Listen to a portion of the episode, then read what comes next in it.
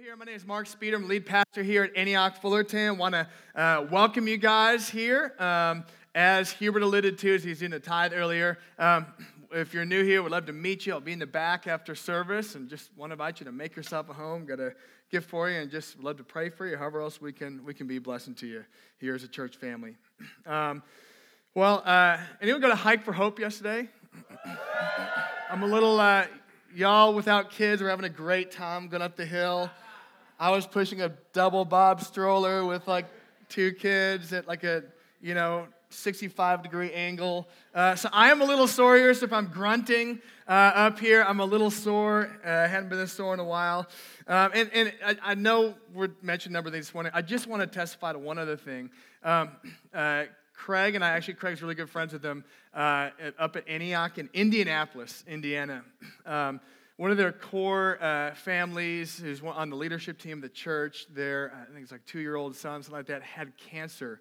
And um, so their church began to pray. They, the whole church prayed and fasted. They filled out, you know, 24 hours a day for numerous days a week, praying for healing for the kiddo. And then, um, so uh, they pray. Some of you guys are praying in this room. So, anyways, they go to a checkup to this kid this last week, and uh, the scan comes back. He's completely miraculously healed.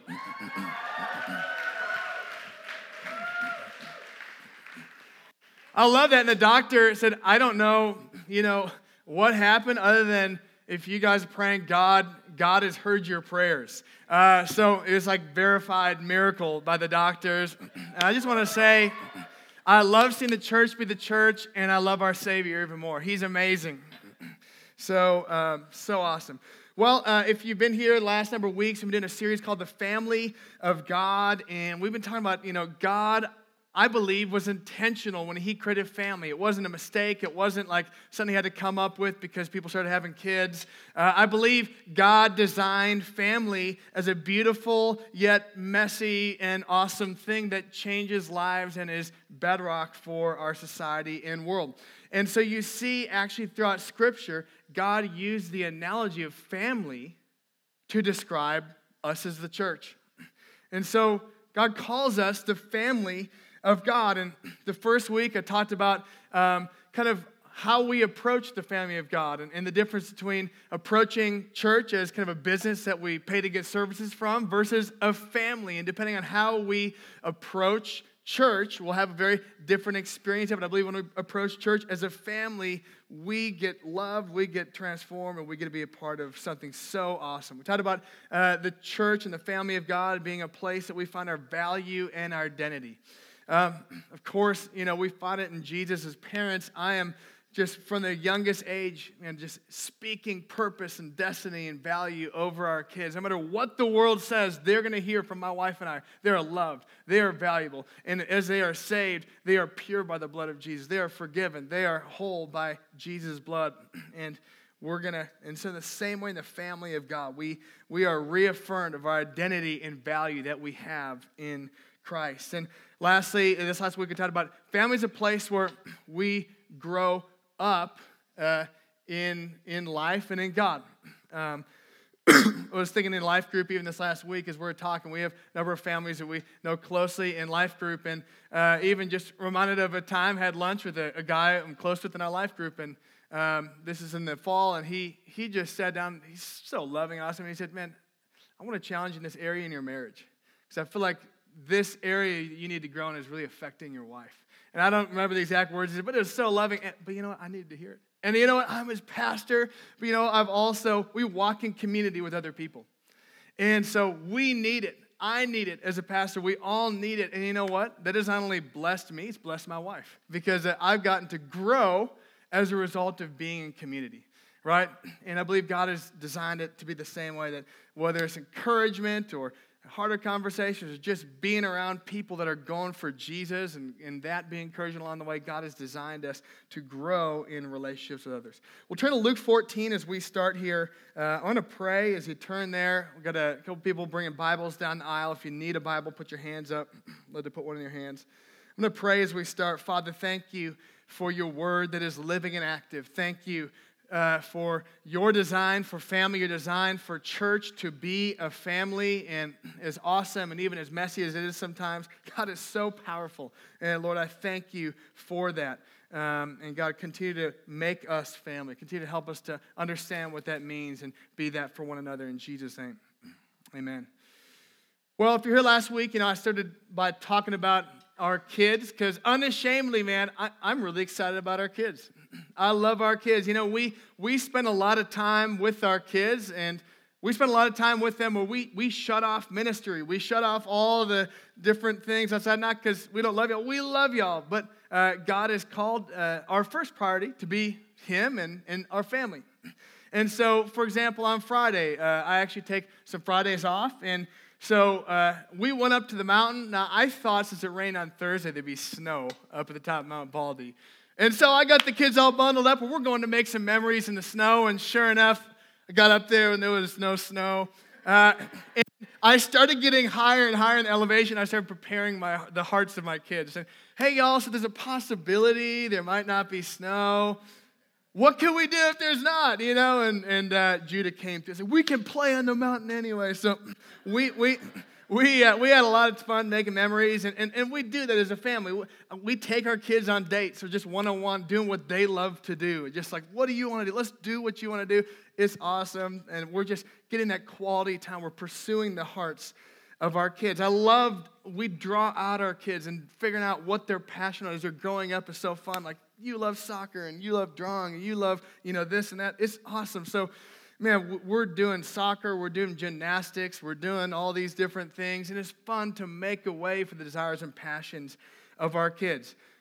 and so we love our kids, and they, they, you know, alongside Jesus and my wife, they get my best, and uh, they get my wife's best.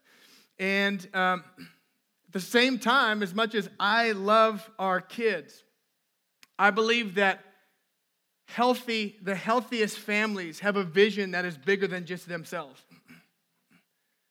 The healthiest families have a vision that is bigger than just themselves or what they want or some type of self fulfillment. So in our family, we are busy, right? We're doing, like I said, we're doing soccer, we're doing school, we're trying to figure out different things. But we're not just running from thing to thing, trying to figure out, get our value from that, and trying to get our kids to be somebody in the world by being straight A students and trying to get them to be the best at everything they do so they can feel better about themselves and we can feel better about ourselves as parents. We're not just running some rat race, although life is busy. We're not running some rat race trying to get something for our kids or get something for themselves. As I said two weeks ago, we find our value in Jesus.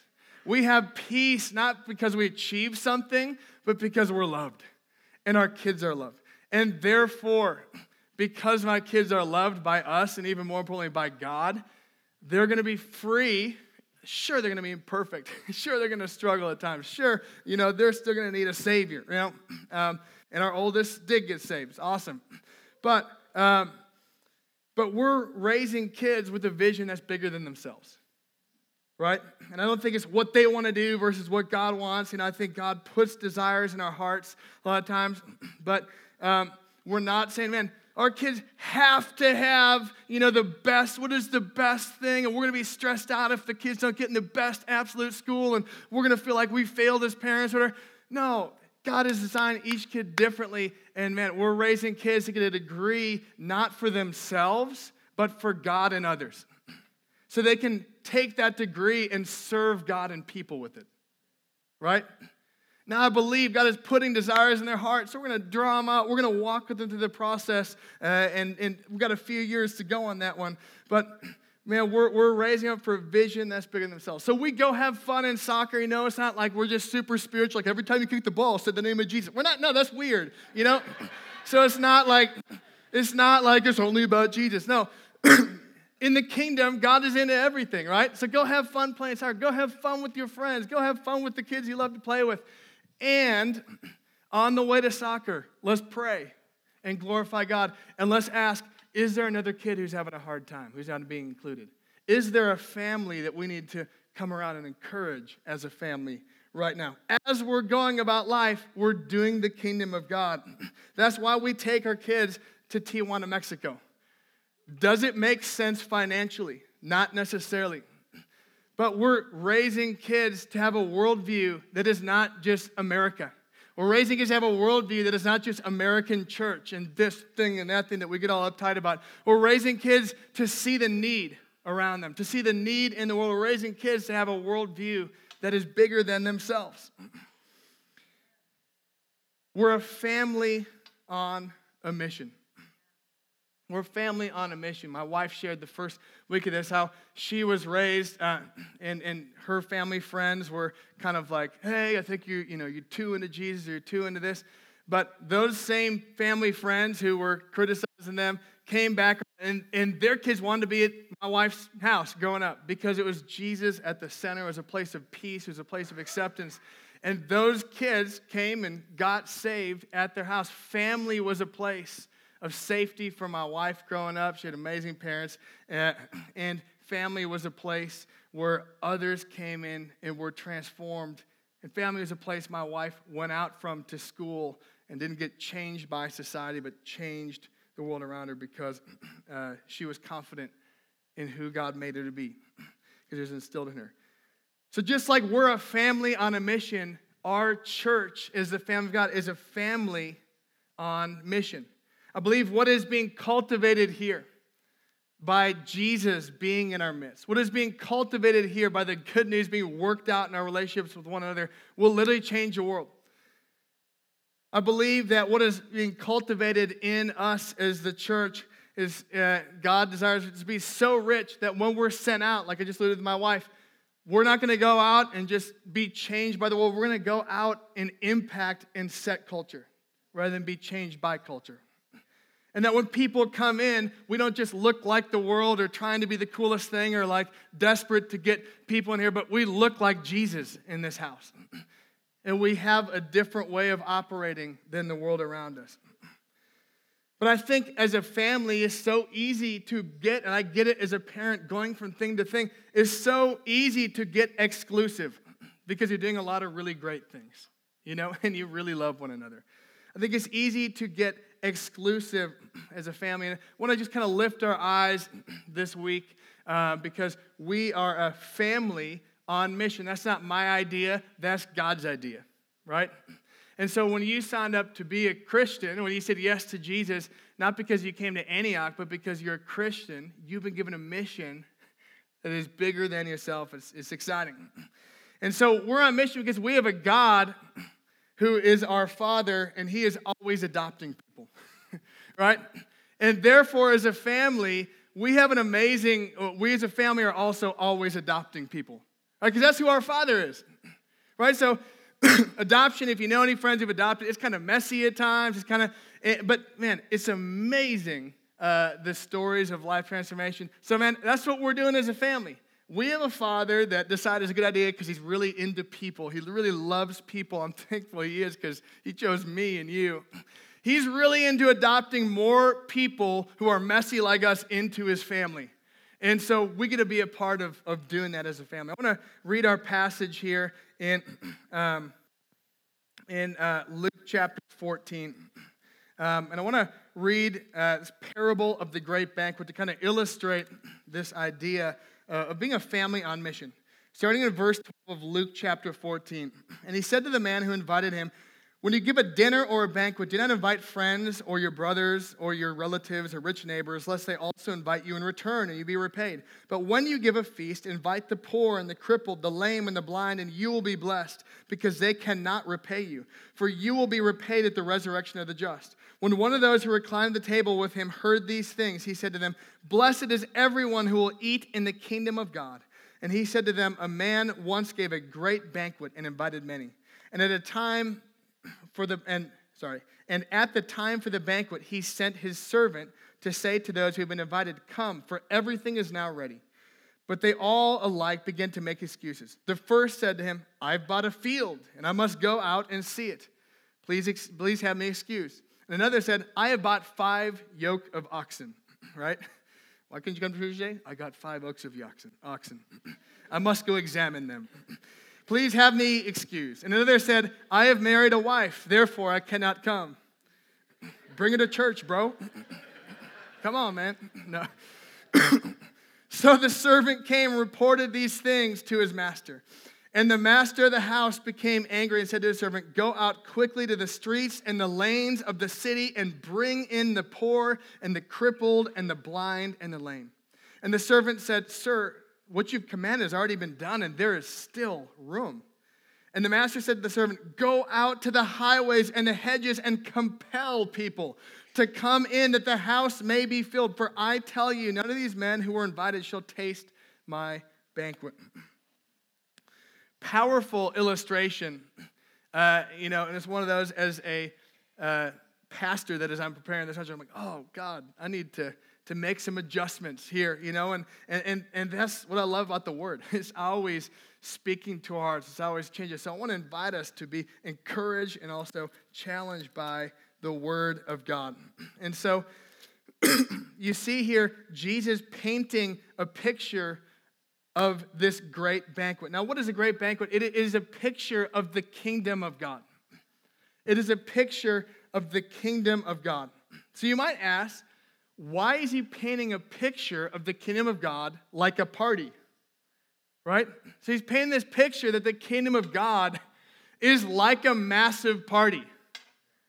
It's like a massive banquet. I think sometimes we hear banquet like very formal, very banquety, very serious. You know, like Banquets are what you want to go to. Banquets are, if you get invited for a banquet, like, yes, that's amazing. Uh, and what an honor. And you go, you have a blast at a banquet, right? So, why is the kingdom of God like a party? Now, this is good news because I, I like parties, right? I like parties. I like, I like, you know, people. Now, before I got saved, I like a different kind of parties. But man, we have an even better reason to party in the kingdom of heaven. Right? Why is that? Now, as we read this passage, we need to understand that first, we were first and foremost the poor, the lame, the crippled, the blind. Now, I'll get us, you know, going out, I'll get to that in a minute, but we need to say that we first were the poor. We first were the, the lame and the crippled and the blind. Now, some of y'all, you like came out the womb in church, you know, so uh, maybe you kind of don't remember what it was like to, or maybe your testimony isn't as crazy as my story, but man, apart from Jesus, man, we're a mess. If God hadn't entered into your life, there's no telling what you could have gotten into. There's no telling that you'd even still be alive. I honestly thought that before uh, I got saved, I wasn't going to make it to 30 years old. Man, I'm, I'm 33 now. So, but I literally, that's where my life was going. Man, we don't deserve heaven. We don't deserve a God who loves us. We don't deserve anything. We have a God who's holy. He's perfect. He's right. He's just. He made us for relationship with Him, but we went our own way. We turn our backs on him. We, our sin, crucified his son. And yet, what does he do? He comes after us. That is the celebration of, of Easter. He comes after us. He pays the ultimate price for us that didn't do anything to deserve it. He goes to the cross for my sin and your sin because he wanted us back. He wanted us to adopt us. And he rose from the dead, defeating sin. Y'all, that's good news. That's that word gospel means good news. As I said two weeks ago, we're not just forgiven sinners. I think sometimes we're like, okay, it's good news. I go to heaven. That's just the beginning, y'all. Like heaven's just the beginning, and that's amazing. He didn't just take away my sin, but He took the shame that went with it and He gave me value. He took my purposelessness and gave me purpose. He took my hopelessness and gave me hope. He took my self hatred and gave me self worth. It wasn't based off some accomplishment or some treadmill that I'd been on my whole life until that point. He gave me self worth because He loves me. He took my confusion and gave me clarity. He took my fear and gave me faith. He took my worst and gave me His best, y'all. He didn't, yes, come on. He didn't just say, hey, you're forgiven, now stay in the, in the, in, in the outhouse, you know? Stay outside the home. No, what did he do? He came for us. He brought us in. And he says, You're not just welcome in the house, I'm making you my child. I'm making you my son and my daughter. I'm putting a ring on your finger. I'm giving you the best. I'm inviting you in, and you're a part of the family. What did we do for that? Nothing. Nothing, y'all. This good news. Luke 12 32, Jesus said this. He says, Don't be afraid, little flock, for it's pleased your Father to give you the kingdom. We're going to be a part of a royal kingdom. That is what we have. And so when we look at this contextually in verse 17, it says, Go say to those who have been invited, Come, everything is now ready. What he's alluding to is back then, they would send out invitations before the banquet, but they didn't know the exact time to be ready. So they would send out, once it was ready, messengers to say, Come on down, y'all, this thing's ready. And so what was happening then, contextually, right, is, is People thought the Old Testament were waiting for the kingdom of God to come to them. They were waiting for salvation. They were waiting for hope. They were waiting for a Savior. They were waiting for a Messiah. And they were invited, but they were waiting. And they were waiting for the time that you and I now live in. And Jesus come. Yes, the kingdom will ultimately come when Jesus comes back. But Jesus comes. Scripture says the kingdom of God is at hand. The doors are open for us here. We're feasting. We get a banquet here in the kingdom of God. It's ready. It's ready. In the, in, in the good news, the gospel transforms those, talking about a banquet, those who feast on it. We're feasting on the good news of Jesus. Y'all, I think sometimes we think the gospel is like something we pray and believe when we got saved and then we move on to be a good Christian person. No, no, no, no. And if that's you, man, that's, that's bondage. God wants to set you free. You see, the good news isn't just some like accessory on the side. It's not some like application I downloaded to get me into the kingdom of heaven. It's my daily operating system. It's not just what I remember on Sunday that Jesus, no, no, the good news of the cross, guys, is hope from my discouragement on Monday. Is freedom from my sin on Tuesday. Is strength to love my wife and my kids on Wednesday. It reminds me on Thursday that I'm royalty. It gives me boldness to overcome whatever I'm going through on Friday. And it reminds me that I am free on Saturday and I got to come on Sunday and celebrate it all over again. And some of us, though, we've forgotten that. And we're trying to accomplish what Jesus did on the cross and fulfill it now by our own works, as Galatians says. And we've stopped feasting. What are you feasting on? Do you believe the good news? It wasn't just when you got saved, it is, it is our operating system. Colossians 1.27, Paul says, don't move from the hope held out in the gospel. What are you feasting on? Uh, some of us are in the banquet, but we've forgotten the good news and we're over in the corner starving as Christians. Some of y'all need to come back to the table and remember, man, Jesus paid it all for you. I don't know what you have going on, what kind of shame. Jesus paid it all for you. You don't have to worship three songs to get in the presence of God. You don't need to do good works to be loved by God. You're in, man. That is worth celebrating every day. It is where you, you never have a hard time. I don't feel like worshiping today. He died for you, you know? he gave it all for you. He came for you. That is good news. What are you feasting on? Right? You become what you eat, right? And some of us, we're, we're eating trash in the corner at the banqueting hall of heaven. I don't know what kind of lies you're believing, what kind of junk we're taking. Honestly, I have to I had to move some of my social media all the way over to the right screen.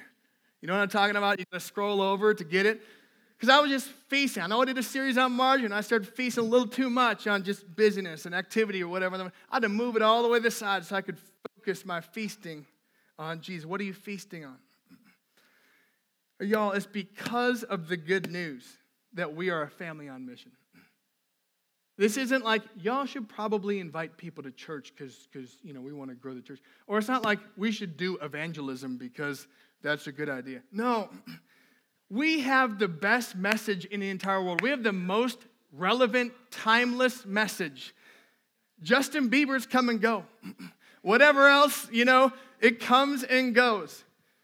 the good news of Jesus has transcended time, it's transcended cultures, it's transcended, and it is relevant every day. And it's not just getting people to heaven, it's bringing the kingdom of heaven to them. that is why we're on miss on uh, we're a family on mission. Now, I want to I want to kind of look a little closer at the scripture here to kind of help us understand what it means to be a family on mission and the mission that we're sent on. So, a context here when, it, when you see people coming to make excuses, why Jesus is sharing this parable. The Jewish people, you know, were the, the people of God. And so God had chosen them to be his people, and they were awaiting a Messiah. Now they had their own idea of, of what the Messiah would do and look like, and they kind of expected him to be like a kind of like a, a war, a leader of war, you know. And so they kind of didn't know what to do, most of them, with Jesus, and therefore many of them rejected them. And so here you have the people of God, Israel, the Jewish people, waiting for their Savior. Their Savior comes for them, and they reject him, many of them. And that is why Jesus is sharing this parable to illustrate to them, y'all, you're rejecting the very Savior you've been waiting for. But then you see this beautiful thing is that God extends the invitation past just his people to everybody.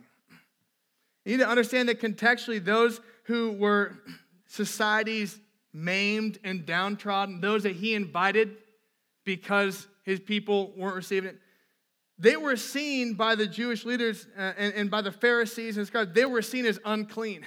It would be this like crazy idea to invite the maimed and the downtrodden into something as amazing as a feast. And so you see Jesus sharing this parable, and he's saying, Hey, if, if y'all are going to reject me, the kingdom's going to be opened up to anybody. The kingdom of God is going to be opened up to those that you think are the most undeserving, the worst of sinners, those who are society's outcasts.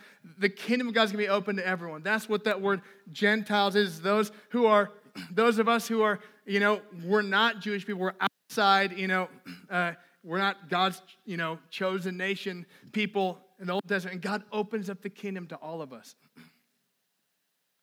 And so uh, I, I, love one commentator says, God is more willing to save sinners than sinners are willing to be saved. He opens up the door through, the, through their rejection of him, he opened up the door for all of us.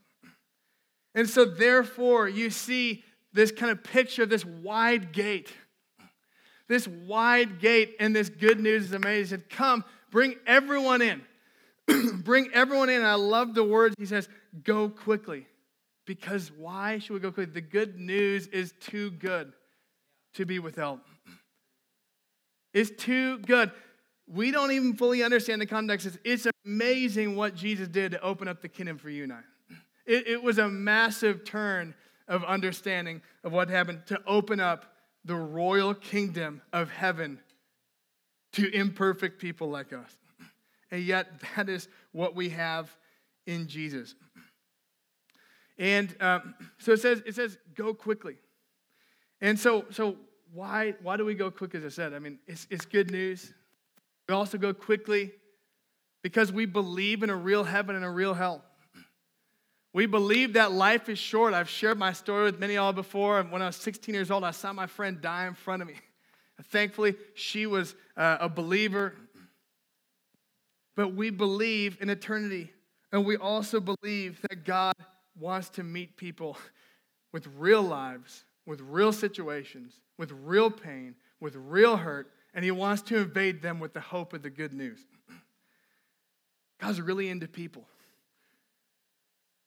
So many of us say, well, ah, you know, Easter's coming. I don't know who to invite, or I don't know who'd be open, or whatever.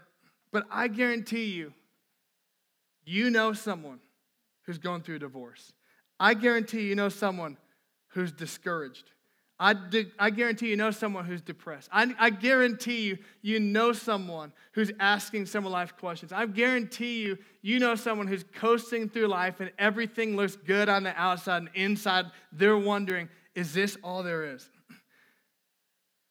You might just be kind of, man, I got to work because I, I like to pay here, I go this, but God placed you there in relationships with people.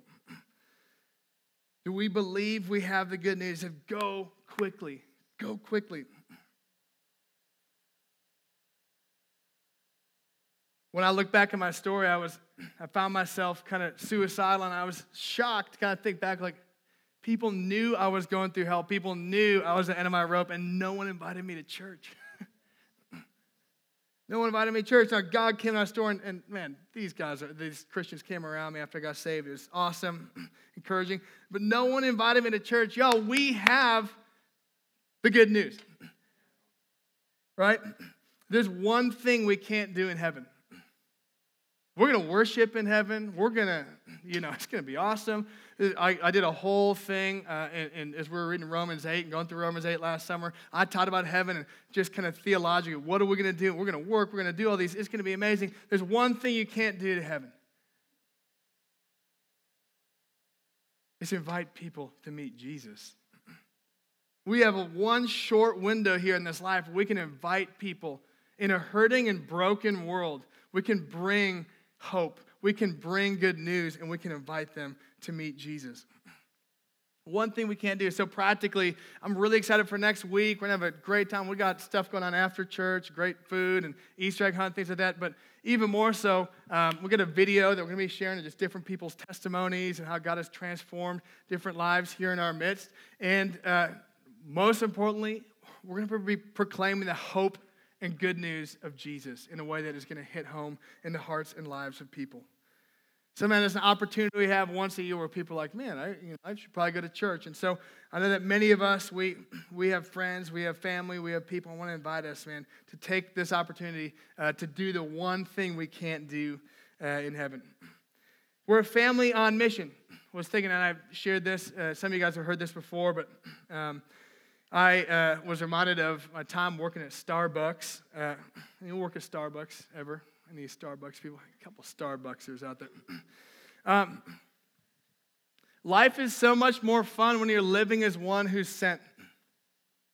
Right? I mean, you really, when, when, when our life is kind of wrapped up on, man, you know, Starbucks is not my calling, and I just feel unfulfilled, or this and that, and whatever. Now, I have those days too, and I understand. But if, man, if we're trying to find our ultimate calling, you know, in, in, in, uh, in what we're doing, it, it gets a whole lot more exciting when they say, man, God has called me on mission. God has called me to Starbucks for a season. I may not be here long term, but for one year, I'm the pastor of Starbucks. right? Starbucks may not be my ultimate, you know, lattes is my deal. Now, some of you, y'all are good latte makers. That might be part of your calling. I don't know. But for many of you, might say, hey, Starbucks is not my long term, you know, latte making is not my like thing I burn for in prayer or whatever. But man, when we go to work and say, hey, it's not just about making lattes, it's about people. And all of a sudden we say, I wonder what Jesus is doing at Starbucks. I wonder what it would look like if the kingdom of heaven invaded Starbucks. I wonder if Jesus walked into Starbucks, what would happen? Right? And all of a sudden, you know, you're sitting in the parking lot like I'd try and do and take five minutes before I go into Starbucks. Say, God, what are you doing today?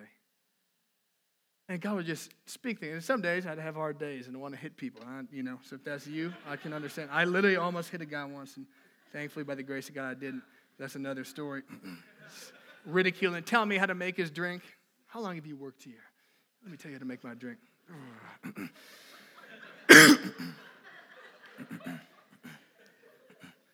but man, honestly, I look back and I can't say I was passionate about Starbucks, but I can say I was passionate about Jesus and I believe the good news. And I believe that He wants to invade my workplace and your workplace and your family with hope, with life in the kingdom of heaven. So I was just trying to go to work as one who was sent. I'm reminded of uh, a lady named Wanda, and I prayed for, she said, Can you pray for me for healing? And I didn't want to pray. I was like, did not have any faith. I was like, No, I don't want to. But I did say, All right, I'm going to pray for you. I prayed for, and I can't say I saw like a ton of people physically up, up until that point I prayed for. I prayed for, and she is, and I like don't feel anything going on. I'm like, in Jesus' name, you know. And she goes, Man, I feel like I'm on the ceiling right now. And I'm like, I don't know if that's good or bad. What did I do? You know? and she says, uh, says, man, I feel God's presence. I don't know what's going on. She had chronic hip pain. She, she walked around like this all the time, just in constant pain for years. She's in her 50s. I pray for her. She gets completely healed between customers. There's a break in customers. She pray for me right there. Well, the manager comes in, and I've been trying to be a witness to him, and he comes in, and she's like, guess what? Jesus healed me, you know? And, uh, and then all of a sudden she starts telling customers, man, Jesus healed me, you know? So she gives her life to Jesus. I invite her to church. Her husband starts following Jesus. They get plugged in. I was reminded of another girl that um, I got to share with her on, on work one day and just share my story of, man, I, I, apart from God, man, I'm a mess. Here's how amazing Jesus is. Do you have a relationship with him? Do you want to? She, she's like, man, I need that. So right there at work, she gives her life to Jesus. And we had it, this is back in Texas. She, we had a Christmas thing going on. It's kind of like Easter, you know, we're like, hey, invite people. We're going to have this thing going on. And so she gets saved. She invites her friend, or I'm sorry, she invites her sister to church. Well, her sister gets saved. Uh, it starts a process of God working in their lives. I could keep going down stories of the kingdom of heaven invading Starbucks and my more coworkers that got saved. But, but it wasn't that I made better lattes, you know, although I did work hard because I believe I'm a Christian and I should be the hardest worker, you know.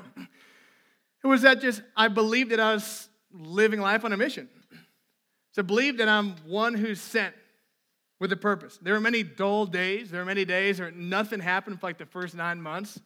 And then all of a sudden, just people started getting saved. People started, uh, God started showing. One of my coworkers, she said, Now when I get sick, I come to work because God keeps healing people through you. so she would come and I pray for her, and not every time, but she often would get physically healed, right? And so um, I wonder who God has put around us. And he said, Go quickly. This isn't an obligation, this is an opportunity. Although, in a sense, it is a mandate, it's not really a choice. But I want to help us understand this is not something we have to do, something we get to do. For this short life on earth, we're going to invite people to bring, uh, to meet Jesus, and we're going to bring the hope of heaven wherever we go. God, would you open up our eyes to see the people around us. You see, God goes with us wherever we go. We're like a mobile home of God's presence. You go to Starbucks, God shows up at Starbucks.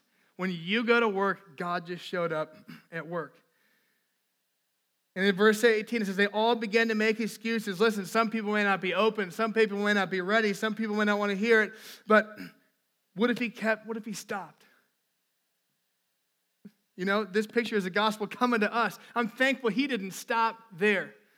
In the same way, some people might be ready, but we need to keep going. We need to keep loving. We need to keep sharing. We need to keep going because there are people out there in pain. There are people out there who don't know Jesus. There are people out there who, I mean, we get to have a hard day and we get to have God with us. There are people out there that have hard days and they don't, they don't have God. Like some of you are so used to having God, we've gotten comfortable, you know? I want you to think like on your worst days and then take God out of the equation.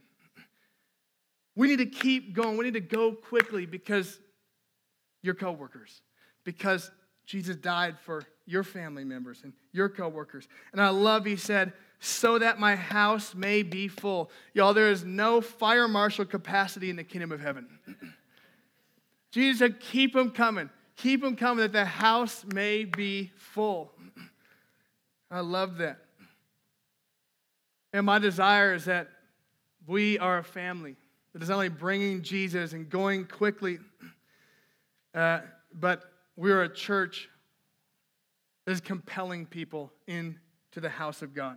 Now, that word compel, by the way, literally means um, to necessitate, drive to, constrain by force, threats, permission, entreaties, and other means. That's what that Greek word means. Now, no one, please, no one force someone to come to church. No one be like, I'm going to pull a knife on you if you don't come to Antioch. Don't do that, y'all. That's weird.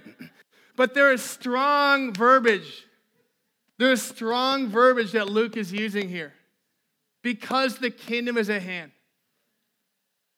And I'm preaching this to help us get Scripture's idea of what we what do we get to partake in. There's an urgency. There's a reality of hope. There's a reality of the kingdom being here. There's a reality of the kingdom being opened up to whoever, whenever would want to come and meet Jesus. That's awesome.